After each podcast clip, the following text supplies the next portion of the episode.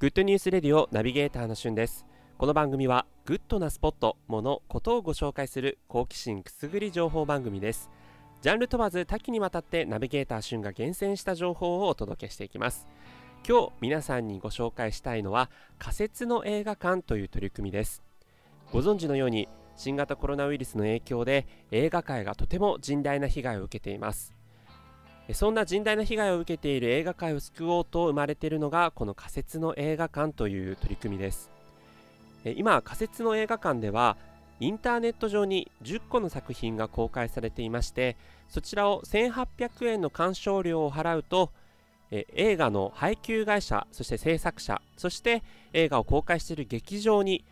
えー、いつも通りの映画と同じように興行収入が分配されるというような仕組みになっています。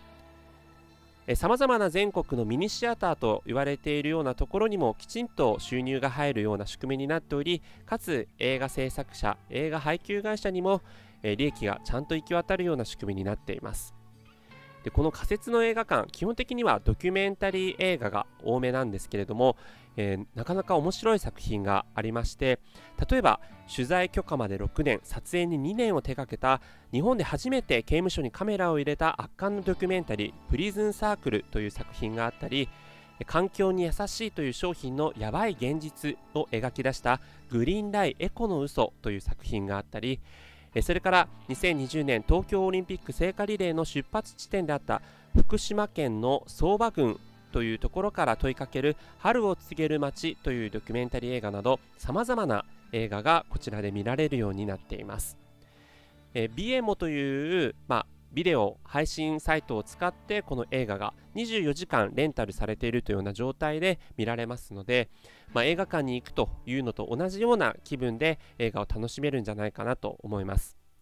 まあ、今だとね、サブスクで、まあ、Netflix や Amazon プライムビデオというような形で、えー、いろんな映画が、まあ、ストリーミングで見られるというような形になっているので、それを見るというのもいいと思うんですが、ぜひね、映画好きの方が映画界のこの甚大な被害を、え、受けている中で、まあ、それに対して少しでも貢献しようという気持ちがあれば、こういった取り組みを利用するのもいいんじゃないかなと思いました。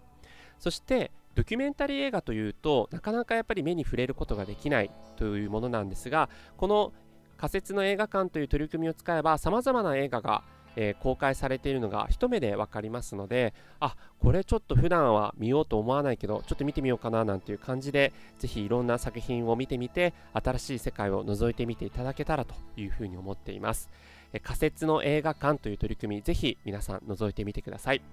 ということで今日はこちらで終えたいと思います。またお会いしましょう。Have a nice day!